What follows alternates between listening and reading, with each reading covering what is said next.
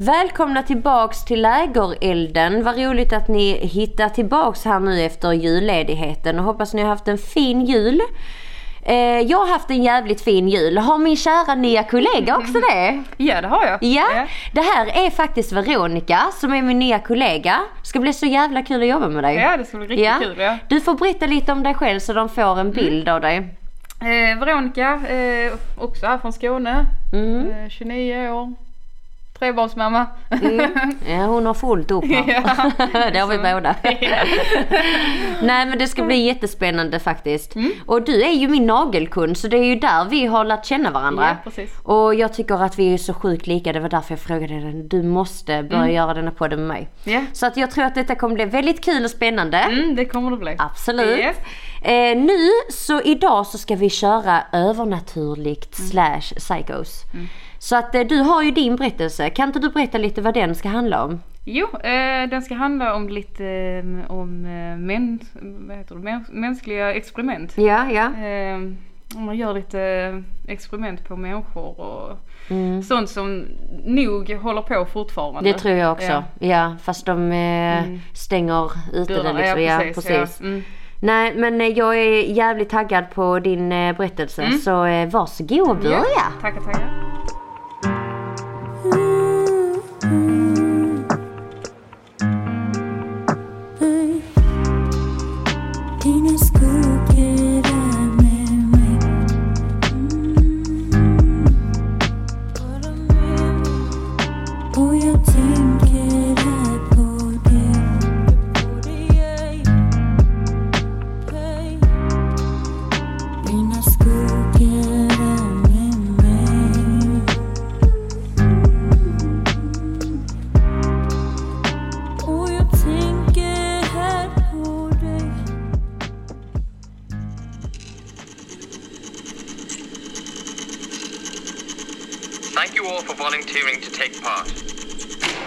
As you know, this experiment is being conducted for research purposes, and your prison sentence will be spared if you comply to the requirements of the experiment.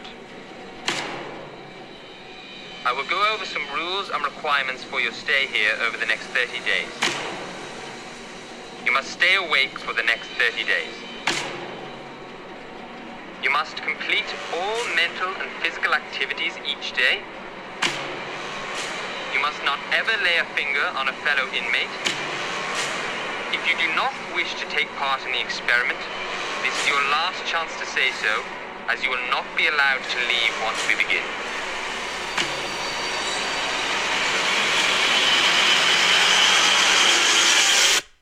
The experiment will begin now. Där hörde ni en trailer då från eh, The Sleep Experiment eh, som släpptes 2020. Och det är det jag ska berätta om just nu.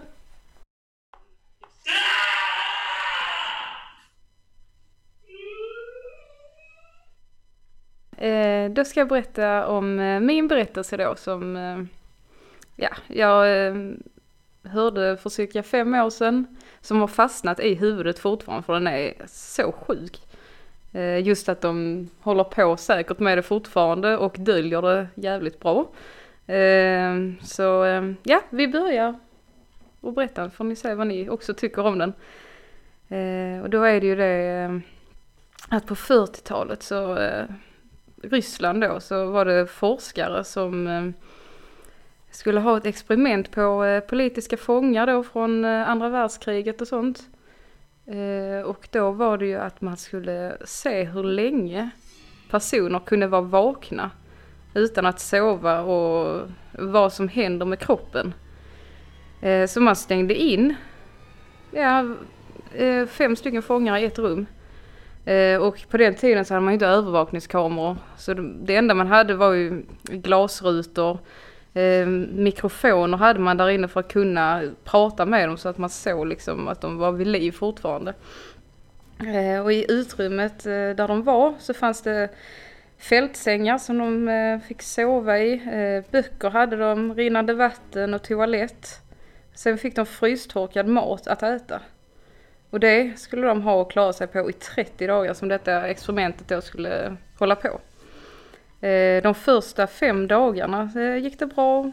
alla trivdes med varandra och de pratade eh, och spelade kort och sånt som de hade fått. Allting gick jättebra. Ehm, de hade ju fått ett löfte av de som gjorde experimentet att klarar de detta så skulle de bli fria. Då släppte de dem, annars så skulle de få åka i fängelse och sitta där tills de ruttnade. Så då tyckte de att det var jättebra och då ville de ju göra detta experimentet då. Eh, så eh, ja, de eh, fortsatte där och övervakade allting och efter dagarna gick så eh, blev de lite mer eh, paranoida. Eh, och de började prata om traumatiska händelser som hade hänt, deras uppväxt och forskarna tyckte då att, att det började bli lite konstigt. Ehm, deras tonläge blev mycket mörkare och de började klaga om situationen, vad det är som hade fört dem dit. Ehm, till slut slutade de prata med varandra och viskade i, mikrofonerna till ehm, forskarna då. De trodde att de kunde vinna deras förtroende och att förråda varandra för att kunna bli släppta. Men detta var ju en effekt av denna gasen som de fick som skulle hålla dem vakna så att de inte skulle sova. Eh, och efter nio dagar då började en av dem skrika. Alltså, han skrek så mycket så att till slut så slet han ut sina stämband. Eh, och han kunde ju inte prata mer eller någonting. Eh, sedan började de riva sönder alla böcker. De tog sin egna avföring och kletade på fönsterrutorna och Eh, alltså tog på varandra och skrek hela tiden. Men till slut så bara blev det helt tyst. Och så började de viska istället. Man kunde inte höra riktigt vad de sa. Men eh, det blev helt tyst sen. Och tre dagar gick att det var helt tyst. Så då tänkte forskaren, nu måste vi ju se ifall alla lever fortfarande eller vad det är som gör att det är så tyst. Eh, och man försökte prata med dem i mikrofonen men det var ingen av de fem som ville svara eller någonting. Så på den fjortonde dagen då bestämde sig forskarna att de var tvungna att använda eh, telefonkommunikationsutrustning för att alltså, få prata med dem och säga att de kunde svara. Och då, då ropade de att vi kommer nu att öppna för att kolla mikrofoner så allting funkar och vi vill nu att ni går åt sidan. Lägg er ner, annars skjuter vi. Eh, om ni samarbetar så kommer en av er frias. Och till deras förvåning hörde då forskarna att de skrek, eller sa att vi vill inte bli befriade. Och efter det på dag 15, då bestämde de sig för att öppna kammaren. För man kunde längre inte vinna någonting av den här eh, forskningen för att de hade gett upp. De, det hände liksom inget mer för man pratade inte med dem eller någonting. Eh, man tömde då hela rummet på gas. För att de skulle få frisk luft och liksom vakna till och bli klara i huvudet trodde man. Men eh, tre personer då bad om att få gasen igen. Och att man skulle sätta igång den. Och riktigt bad på sina knä och blev jätteledsna för att gasen inte var igång. Eh, och då sände man ju in soldater för att hämta personer och för att ta ut dem. Men då började de skrika, eh, soldaterna, när de såg vad som fanns där inne. För fyra av fem levde fortfarande. En av dem hade dött. Och han hade ju rivit av nästan allting från sin kropp, muskler och organ låg liksom på marken och ja, man skulle kunna kalla dem levande de andra men de var i så dåligt skick så att eh, alla var ju tvungna att föras till sjukhus. Ingen av dem hade ätit på de fem senaste dagarna. Och de som överlevde hade fått muskler och hud bortslitna. Och man kunde se att de flesta skadorna hade varit självförhållande. Och de inre organen under bröstkorgen hade alla fyra slitits ut på. Lungorna syntes mellan revbenen på alla. Och matsmältningen hos alla, den såg ut att fortsätta. Och saker som de hade ätit procerades. Men det visade sig sen vara deras egna kött som de hade ätit på sig själva. Ja, och de flesta soldaterna som sprang in, det var ju från specialstyrkor, så de var ju vana vid att se sjuka grejer, men det var jättemånga av dem som inte ens klarade att gå in där igen. Och alla försökspersoner skrek efter att gasen skulle sättas på. Och alla kämpade hårt med att bli hämtade från kammaren. Och en av de ryska soldaterna dog efter att ha fått sin hals bort äh, sliten av en försöksperson då som blev helt galen. Och en annan bars iväg för att han blev biten i benet. Och en artär som han träffade så han höll på att förblöda. Ytterligare fem soldater, inräknat med de som begick självmord, blev ju skadade. Och en försöksperson dog på grund av att mjälten sprack under då ett slagsmål. Han förblödde. Man försökte ge han lugnande men eh, det lugnade, det bet liksom inte på den på grund av den här gasen. Så man gav tio gånger mer morfin. Men ändå försökte han slåss och han slet sig igenom allting. Och hans hjärta slog i hela två minuter efter han hade dött. Även efter han hade förblött. Och det fanns liksom mer luft än blod i hans lungor. Och till och med efter hans hjärta slutade slå skrek han och slogs i luften och skrek mer. Alltså han gillade ju verkligen den här smärtan han kände. Tre stycken försökspersoner spärra, spärrades först eh, upp i, eh, i eh, sådana sängar så att de spändes fast för, så att de inte skulle slåss.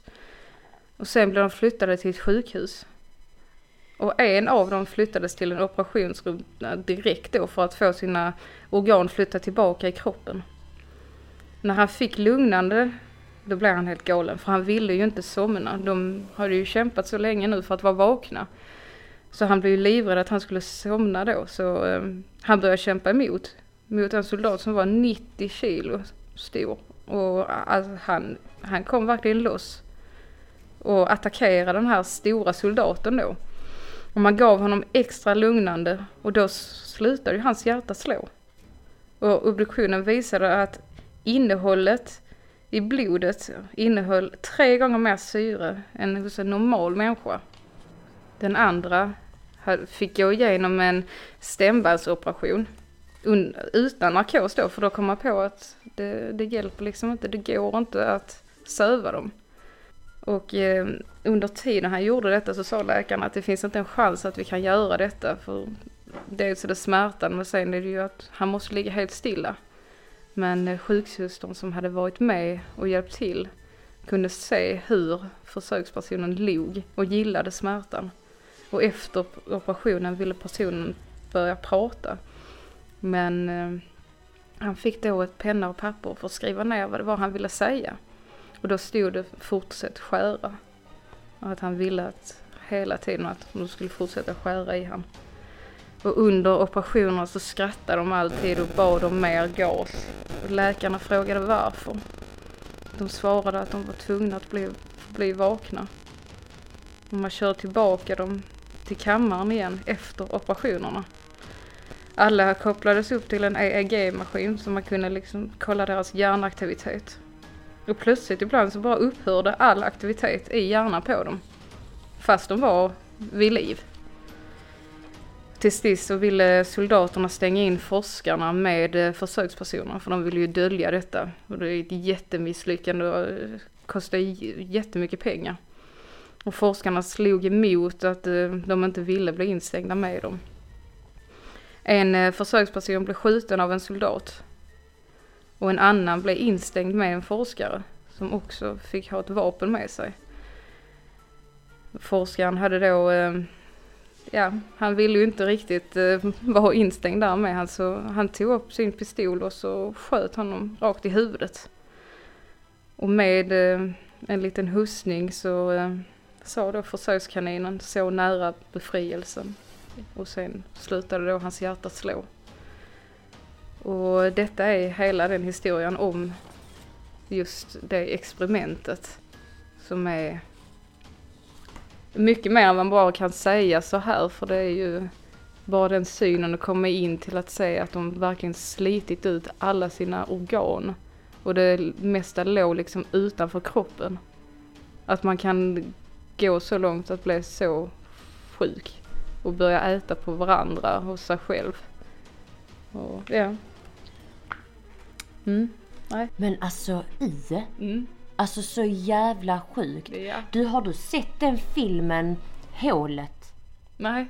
Alltså för det är nästan typ ett liknande, så som du berättar. Ja, ja, ja, ja. Så eh, eh, det heter Hålet. Eh, och där ska man liksom också eh, göra så som det här. Ja. Att man ska vara där i flera dagar. Men där kommer mat ner i Ja, det här ja, mm. hålet. Så att de, de får detta här, eh, de högst uppe, det Mm. är flera våningar. Så de som är högst uppe får ju den nya ja. goda maten, precis den fina maten. Sen när det bara går ner och ner, alltså där finns ju inte någon mer mat ju till de eh, som är längst nere. Nej. Och detta handlar ju då att ehm, de här människorna eh, typ också äter av, alltså på varandra och sånt här för att kunna överleva. Och det är ju så jävla sjukt. Mm. Ja, det är det. Och jag tror verkligen att detta här händer eh, på riktigt också. Ja, ja, Det tror jag till 100%. händer säkert, ja. Man gör sådana mänskliga experiment för att se hur mycket Och man detta, klarar var, av. och detta var ju Ryssland, Ja, vad sa du? 40-talet var detta Ryssland. Herregud. Och de har nog gjort väldigt mycket sjuka Det, grejer. det tror jag, absolut det tror jag. Ja. Alltså det är så jävla sjukt. Riktigt stort. Ah, fy fan. Och sen att Ja. alltså, äta av varandra. Ja, bara, och det var ju ändå inte så många dagar som hade gått. Nej. Men nu vet man ju inte hur man själv Nej. hade mått efter. Nej men precis. Ja. Alltså bara jag inte äter på en halv dag så Ja. håller jag på att svimma. Ja. Men jag är en sån gam, jag äter hela tiden. jag äter fan hela tiden. Nej jag hade ju aldrig klarat Nej, av Nej, detta. gud, nej. Nej. Men alltså var de tvungna, alltså hur hittade de dessa människorna? Var de tvungna att, eh, alltså hur tog de in dem? De var ju politiska fångar, så de var ju fångar. De var fångar från början, Ja, så, och okej. då hade de sagt till dem att vi kommer fria er ifall ni går med i detta experimentet då. Så då kände de, men det var ju bara tungt löfte, de visste ju Ja. att det skulle gå. Det skulle gå åt helvete. Ja. Herregud. Ja. Alltså tänk om det funnits sånt här i Sverige. Ja. men alltså på det årtalet fanns det nog jävligt mycket sjuka grejer Ja. som de har dolt helt. Ja men precis. Alltså nej fy fan. Ja men det är Alltså fy skitläskigt. fan. Och sen när man hör det också, alltså typ så. Ja. Och sen att de här, eh, alltså när, när de märker att det blir tyst liksom. Mm. Ja. Det är precis som att de har liksom pratat med varandra att om någon kommer in här så ska vi döda Mm. Ja, dem så vi precis, kan ja, fly liksom. Men de ville ju inte det. De älskar ju att vara där inne. Det var ju liksom deras, alltså de ville ju bara ha mer gas och Ja, det, Åh, det fy så fan, sjukt. fy fan. Just att komma in och sen bara eh, kladdat skit överallt. Det Ja, ju fy nice. fan. Åh, fy fan. alltså doften också. Ja, De sket ju åh. överallt. Åh fy fan. Jag hade spytt bara jag gick in där alltså. fy usch, fan. Ja, Nej fy fan vad läskigt. Nej Ja. Mm. jätteläskigt. Och det som jag tycker är mest läskigt är att det är ju alltså verklighetsbaserat. Alltså Ja. det är ju, det har ju verkligen hänt. ja, det är det som är Och det är det som ja. gör, alltså man tror ju bara att sånt här finns bara på filmer. Mm, mm, ja, gud ja. Men, det alltså, är- ja. var får filmerna, alltså de här eh, film, eh, vad heter de? Resi- Ja. re, vad heter det? Jag kan, jag kan inte uttala det. Precis, nej vad fan heter det? ja! jag dör! Ja, ja, de som gör film. Ja, de som gör filmer. Ja. Nej men alltså de Ja, som gör de filmer, var de får Ja. Mm. idéerna ifrån. Och jag tror att alla de, eh, alla de idéerna de får allting ifrån, det är för att det har hänt i Ja, där verkligheten. ligger ju lite sanning i det och sen Det gör det. Vidare. Ja, absolut. Exakt. Ja. Och då har man också tänkt på nu eftersom jag ska köra min eh, övernaturliga. Det är ju något jag själv har varit med om. Mm, Spännande. Så detta handlar ju om mig. Ja. Och det jag tycker är så jävla sjukt, det är att Eh, alltså jag tror i alla fall på sånt här. Absolut. Jag tror att de som har varit med om det, Mm. Ja. det är de som tror på det. Absolut, ja. Ja. Mm. Och det sjukaste är att där finns ju så här djävulen alltså Mm. har gått in i en och såna här sjuka grejer att det verkligen existerar. Mm. Att andra världen, vad, vad säger man, andevärlden, Mm. att den verkligen ex- existerar, att den verkligen finns. Och det tycker jag är sjukt. Ja. Att det finns en annan värld jämfört med denna världen. Och eh, jag kommer ju snacka lite om det också. Jag har ju varit med om eh, det övernaturliga sedan jag var kanske 14-15 tills jag blev 26 år gammal. Ja. Och jag är ju 28 nu. Så att nu har det varit lite lugnt i dessa två åren ungefär. Eh, men jag tror att det är för att jag har landat som människa och eh, lycka liksom. Att jag är lycklig nu. Och jag tror det är därför. Det har liksom, jag tror det också har med att göra att ehm, när man har det här sjätte sinnet Jag tror att det är när man mår dåligt, när man är ledsen, rädd, det är då det kommer ja, fram. ja. Jag tror det. Man är mer mottaglig då. Exakt, och jag tror faktiskt på det. Mm. Eh, för det kan nog stämma med min uppväxt. Ja. Och det är nog första gången jag känner att jag verkligen mår bra nu. Eh, de senaste två åren. Och ehm, det är nog därför det har liksom avtagit. Ja. Ja. Sen så är det ju sådana små saker som har hänt. Man hör någonting Mm. och så här. Men det har inte varit några större grejer det jämfört där med... sjuka. Exakt. Nej, precis, ja. precis. Ja. Så nu ska jag berätta min Ja. sjuka jävla historia. Jag är riktigt taggad.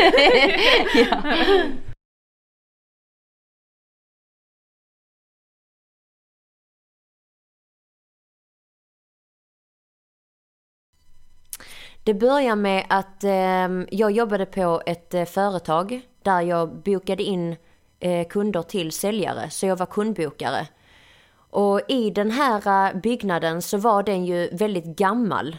Alltså nu tänker, jag, eh, nu, nu tänker jag mer typ att går man i en trappa så knakar det. Den var väldigt gammal. Och på ovanvåningen, när man går upp för den stora trappan, så sitter eh, vårt kontor där inne. Så på nedre plan, där man kommer in eh, från porten, så är där en eh, eh, sån här gymgrossisten eh, affär. Eh, och de hade inte öppet den dagen. Eh, jag skulle öppna klockan 10 och jag skulle vara där själv. Så jag eh, låser upp och slår av larmet som jag alltid brukar. Går upp för de tre trapporna eh, och går på den stora eh, eh gången och sen går upp för den stora trappan upp till vårt kontor.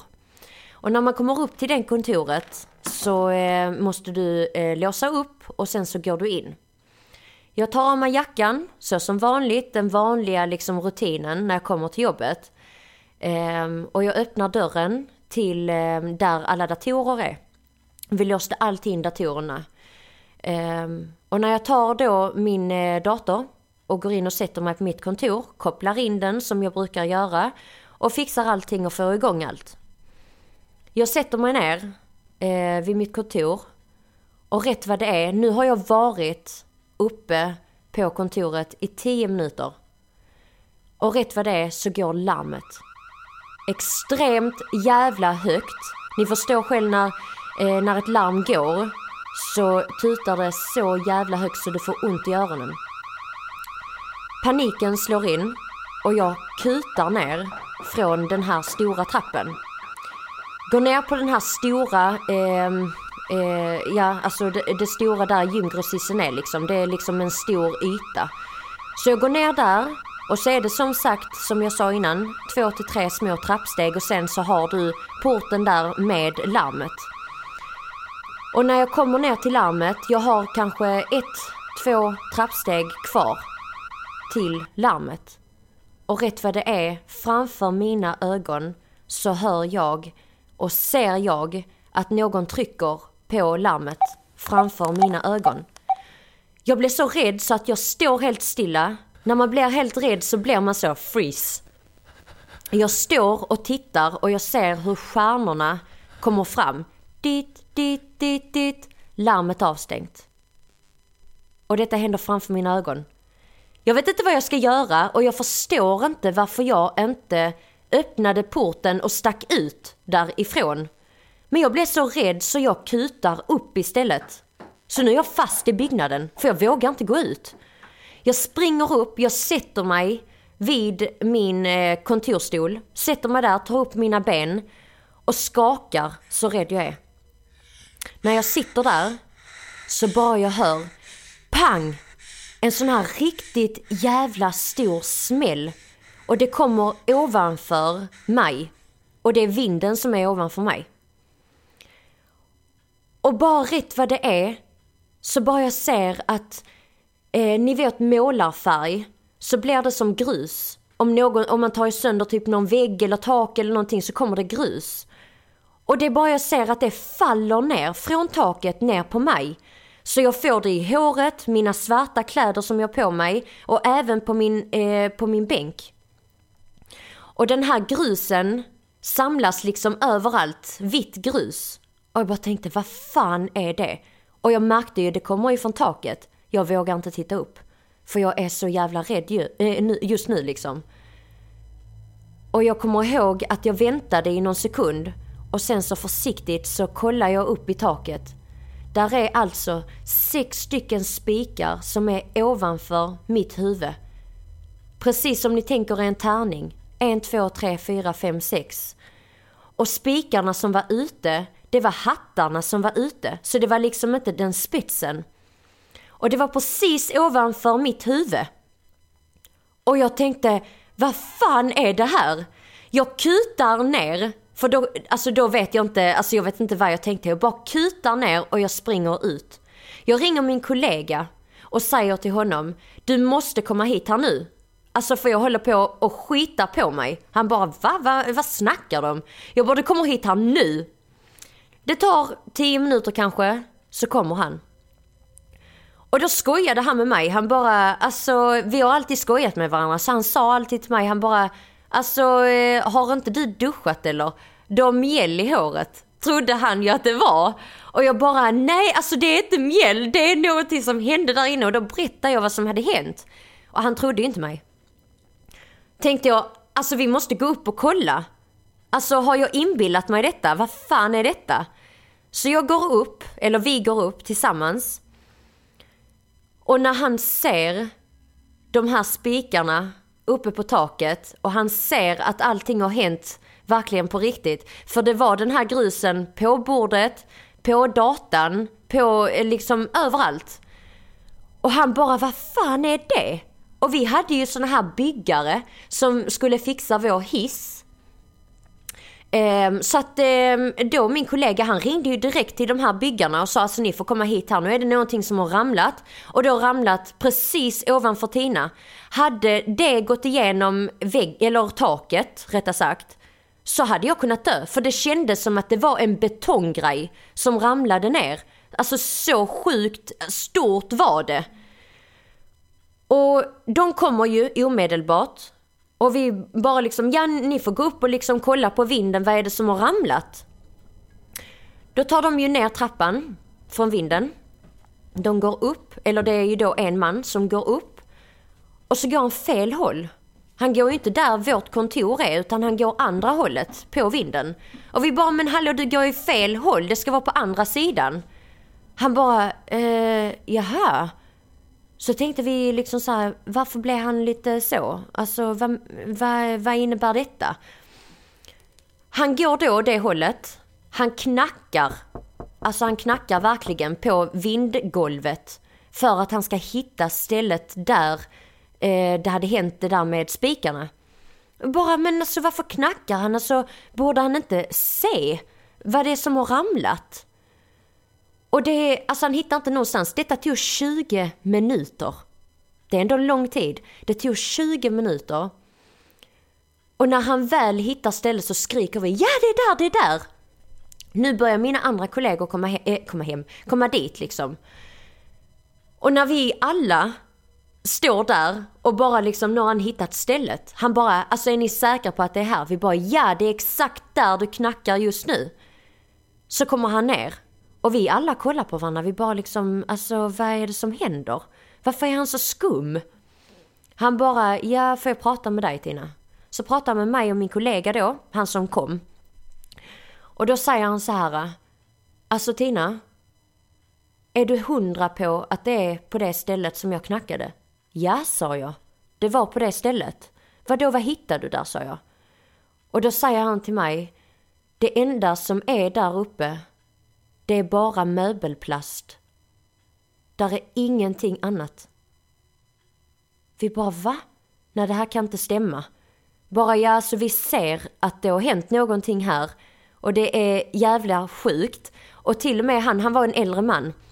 Och till och med han sa, det här är det sjukaste jag varit med om. För det här, det it makes no sense liksom. Verkligen inte. Alltså jag, jag fattar ingenting. Bara vad fan är det här? Och spikar också dessutom. Det enda jag tänker på, det är liksom siffran 6. Det är ju djävulen. Och det var det första jag tänkte på. Efter han märkte, alltså jag märkte, jag visste om att det var inte någonting som ramlade. Jag vet om att det var något andligt. Det är jag nästan hundra på att jag tänkte. Det var därför jag blev så rädd. För när jag såg det här med larmet först, då var det ju redan kört. Jag visste direkt att det var en ande. Och eh, alltså sen så berättar då byggaren då. Då säger han, varför jag gick andra hållet, det är för att hissen är ju där. Vi har inte ens jobbat på den sidan. Och vi var, oh my god. Oh my god. Fy fan. Det första jag gjorde var att sätta på högtalaren och ringde min spågumma Kajsa. Min spågumma har jag känt sedan långt, långt tillbaka. Jag har känt henne sedan jag var liten, för jag var bästa vän med hennes dotter. Och jag känner ju henne så bra så hon har ju varit med i mitt liv, det andliga. Har varit med i mitt liv sen jag var kanske där vid 14-15 års åldern, då det började. Och eh, det första hon säger, det är att Tina, antingen de här spikarna betyder varning. Så de här spikarna menas nu med att antingen så går företaget i konkurs, där du sitter just nu, eller så går hela byggnaden i sönder när du sitter där. Någonting av det är det. När vi lägger på så, tänk, så sa jag till mina kollegor, alltså man säger ju inte upp jobbet på grund av att man har hört av en, eh, av en spågumma att det är så här liksom, något av det, antingen eller. Man gör ju inte det. En normal människa gör inte det. Så jag tänkte, ah, nej men skitsamma. Så jag bara kastade bort den där tanken, bara skitsamma. Och sen så tar det cirka två månader. Då var det min tur att öppna igen. Då tog jag med mig min väninna. Så jag tog med henne, för jag vågade inte öppna, jag vågade inte öppna stället själv. Jag gjorde inte det. Så jag tog med henne. Och precis när vi ska sätta nyckeln i hålet och öppna så är det en annan man som öppnar på andra sidan av dörren. Och vi frågar honom, eh, vem är du? Ja, vad ska ni göra här? Ja, vi ska in till vårt företag, vi ska börja jobba.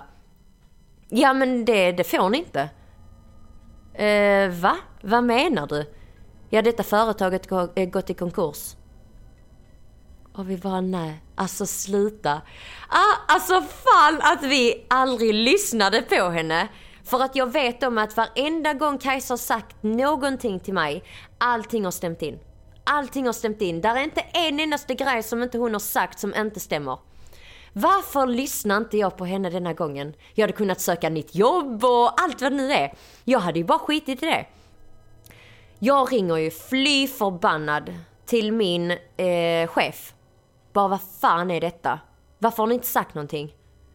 Nej, alltså vi har ju inte sagt någonting på grund av att eh, vi trodde att vi skulle fixa pengarna och så här. Så det var därför de inte hade sagt någonting. Vi blev världens ovänner efter detta här. Men jag fick ju då eh, tre månaders lön efter detta. Men ändå, man säger ju detta här till sina kollegor. Och det var ju den historien som jag tyckte var något av det jobbigaste och det sjukaste när man väl var i denna situationen. Tänk dig det här att bara se framför dina ögon så ser du att någon trycker på larmet och sen står där larmet avstängt. Dididit. Man bara nej, nej, nej. Och sen att man är helt ensam. Det sjukaste kommer ju fan nu. Det är att jag blir gravid bara någon månad senare.